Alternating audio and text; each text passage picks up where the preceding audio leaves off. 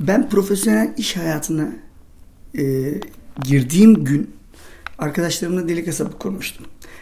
Bir yanım e, hep bu sistemin dışına atmak istiyordu kendimi. Çünkü para kazandığım asıl mecralar başkayken ama ben kendimi kendim olarak gerçekleştirdiğim e, gerçekleştirdiğim hissettiğim anlar örneğin bir festivalde işte basın toplantısına gittiğimde kendimi gerçekten var hissedebiliyordum.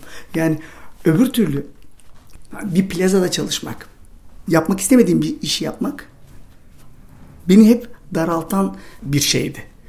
E, dolayısıyla yani profesyonel hayata geçsem bile o anti profesyonel tırnak içinde hayat ile yani hayallerimin peşinden koşmakla bağımı hiç koparmadım diyebilirim. Ben eskiden bir hayli dindar bir çocuktum. Yani Beşiktaş'taki Şenlikdere Camisi'ne giderdim sürekli.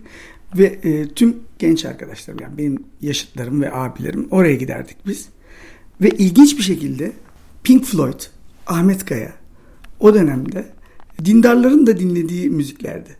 Ve o zamanlar yani ilk çocukluğum dediğim 90'lı yılların ortasına kadar olan dönemde e, solculuk ve sola yakın şeyler dindarlar tarafında bile karizmatik e, algılanıyordu.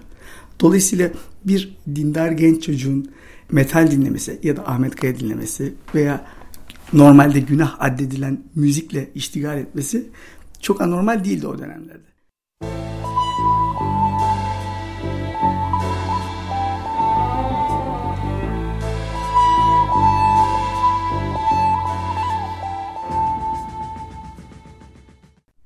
Taksim Bahçesi şöyle aslında gezi direnişi sırasında Özgür adlı bir arkadaşımın ya buradaki yaşadıklarımızı eğlenceli bir şekilde yazsana önerisiyle ilk filizlendi bu yazma serüvenin Taksim Bahçesi'ne. Ama bu uzun e, dönemler boyunca Taksim'in sınırlarını aşarak bir İstanbul anlatısına sonra da bir dünya anlatısına evrildi. Biraz Ulysses'in bakışı Angelopoulos'un Ulysses'in bakışının Türk versiyonu ama tabii kara mizahla e, yoğrulmuş ve Gezi Parkı'ndaki kestane ağaçlarının e, tadını almış versiyonu diyebilirim Taksim Bahçesi'ne. Dediğim gibi Taksim Bahçesi aslında Gezi Parkı zamanlarının bir günlüğünün eğlenceli bir bir şekilde hani e, kurgulanması olarak başlangıçta düşünmüştüm. Ama o, o direniş zamanlarında bir bürokrat şey demişti. E, orada direnenleri aşağılamak için, sözle aşağılamak için tabii. Bunlar Rum çocuğu olsa anlayacağım. Bu beni çok öfkelendirdi. Çünkü biz zaten hani geçmişte Rumları ve Ermenileri ve diğer hani e, Türkiye'nin aslında bu toprakların aklı diyebileceğimiz kesimleri kırarak e, büyük bir öz yıkım gerçekleştirdik. Artık zaten hani Rum cemaati Türkiye'de kaç kişi? Herhalde 50 bin kişi falandır maksimum. Bunun, bunun aşağılanması e, beni çok öfkelendirdi. Çünkü hem ırkçılığı e, hem şuursuzluğu içeriyordu bu bürokratın söyledikleri. Ama bir noktada bana şöyle bir fikir verdi. Acaba gerçekten de geçmişte hani bu çatışmalarda taraf olanlar Rumlar, Türkler biz bizi yani ne taraf yapıyor? Gezi'de direnen bir genç kadın veya geçmişte e, padişaha baş kaldırmış bir e, Ege yörüğü bu Türk olabilir, Rum olabilir, Ermeni olabilir. Bu insanları ne birleştirebilir, ne ayrıştırabilir? Taksim Bahçesi de bir nevi buna kafa yoran bir kitap.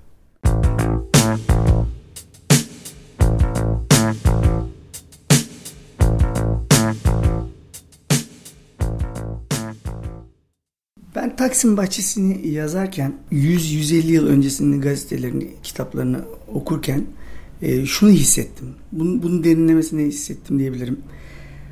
Ben 150 yıl öncesinin Anadolu'lu Türk'ünün de e, Küçük Asyalı Rum'unun da yani Yunan'ın da e, Müslüman'ın da hepsinin ruhunu içimde taşıyorum diye düşünüyorum. Ya yani bana göre Türkiye'nin sorunu da bu, bu zenginlikleri e, ortak bir e, potada eritemeyiş olması diyebilirim. Yani burada da görüyoruz ki aslında bu geçmişteki savaşlarda e, bu coğrafyanın aklını tasfiye etmiş olmanın bir acısı var. Bu bağlamda hani tarihe baktığımda ben e, Osmanlı'ya baş kaldıran bir Efe ile e, günümüzde e, iktidara posta koyan bir üniversite öğrencisi arasında akrabalık olduğunu düşünüyorum. Tarihsel bakış açısıyla bakarsak yine e, Taksim Bahçesi'nde yaptığım gibi hani 150 yıl önceye baktığımda mesela gerçekte Abdülhamit nasıl bir adamdı? O zamanın padişahı. Ya bu adam elektriği yasaklayan bir adamdı. Ama Müslümanlara. Yani günümüzde onu nasıl pohpohlasan da yüceltmeye kalksan da tarih sana onun nasıl bir adam olduğunu söyler.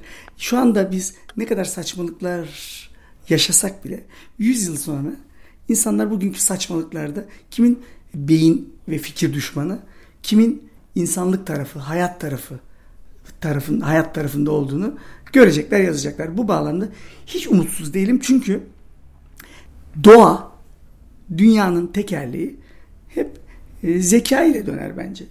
Ve eğer bunda da hayatsa hayata meftunların e, döndüreceği bir döngü.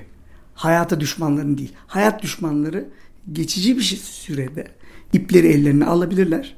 Ama bana göre er ya da geç tepelenmekten kurtulamayacaklardır.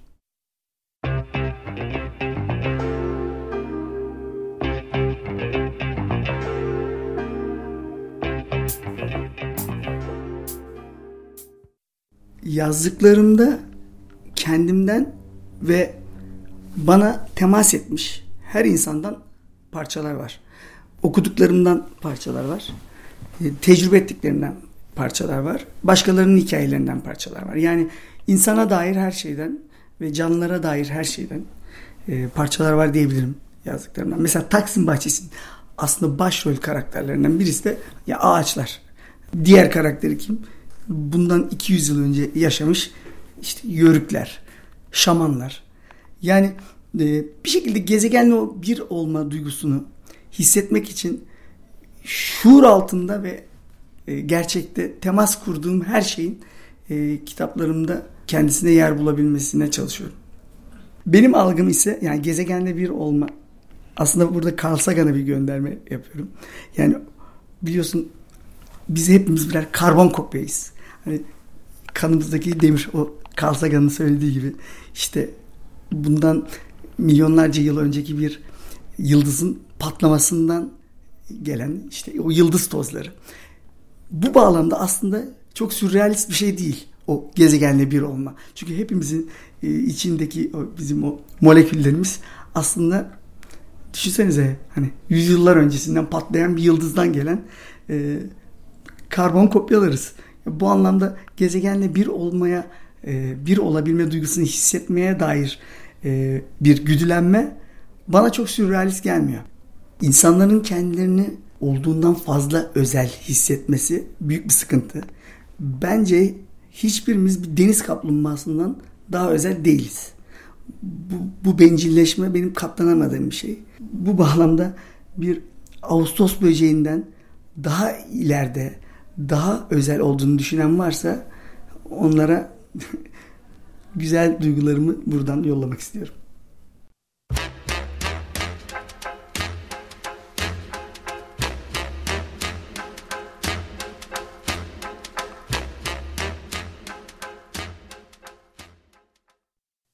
Ben aslında e, kendim daha çok psikodelik gerçekçilik diye adlandırdım.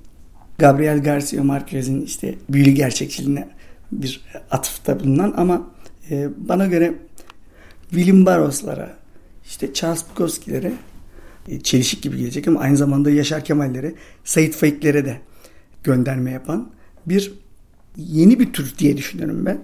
Çünkü hem e, gerçekçi bir dünya görüşünü hem de e, psikodelik bir dünya görüşünü harmanlamaya çalışıyorum. E, yazının rolünü görsellik çalmış gibi gözükse de sonuçta hala kelimelerin büyüsüne inanan e, çok insan var ve her şeyi yazıyla aslında ifade ediyoruz. Yani bütün o görsellik de ilk önce yazıdan çıkıyor değil mi? Bir film izlediğinizde de o bir e, yazıdan evrilen bir şey. Bu bağlamda yazının tırnak içinde modası geçmez. Ama bir derinleşememe problemi söz konusu. O yüzden okuyanla okumayan bir olmaz. Bunu hemen görürsünüz yani. E, sadece kedi videosu izleyerek de kendini var edemezsin. E, edebiyat dünyasında böyle suya sobana çok dokunmayan, topa girmeyen ve aslında çağının tanıklığını yapmaktan kaçınan ekoller var. Ben bunun dışına çıkmak istiyorum. Eğer bir misyonum var ise o büyük davanın bir parçası olabilmek diyeyim.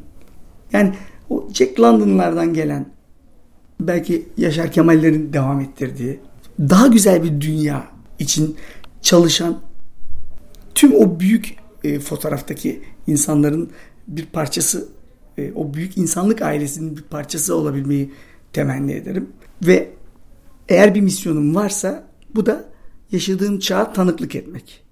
Bu tanıklığı e, sunabilmek kitaplarımda sanırım benim misyonum bu. E, kelimelerin büyüsüne inanıyorum. Bence o kelimelerin ard arda gelmesi ve e, ortaya çıkan o insanda yaşattığı o yansıma bence kolay kolay geçilemeyecek bir e, ekol. Daha daha romantik bir şey yok. Bence kelimelerin büyüsünde, kelimelerin büyüsünden daha güzel bir şey yok diye düşünüyorum. Bu bağlamda da yazmak beni e, var eden bir eylem biçimi.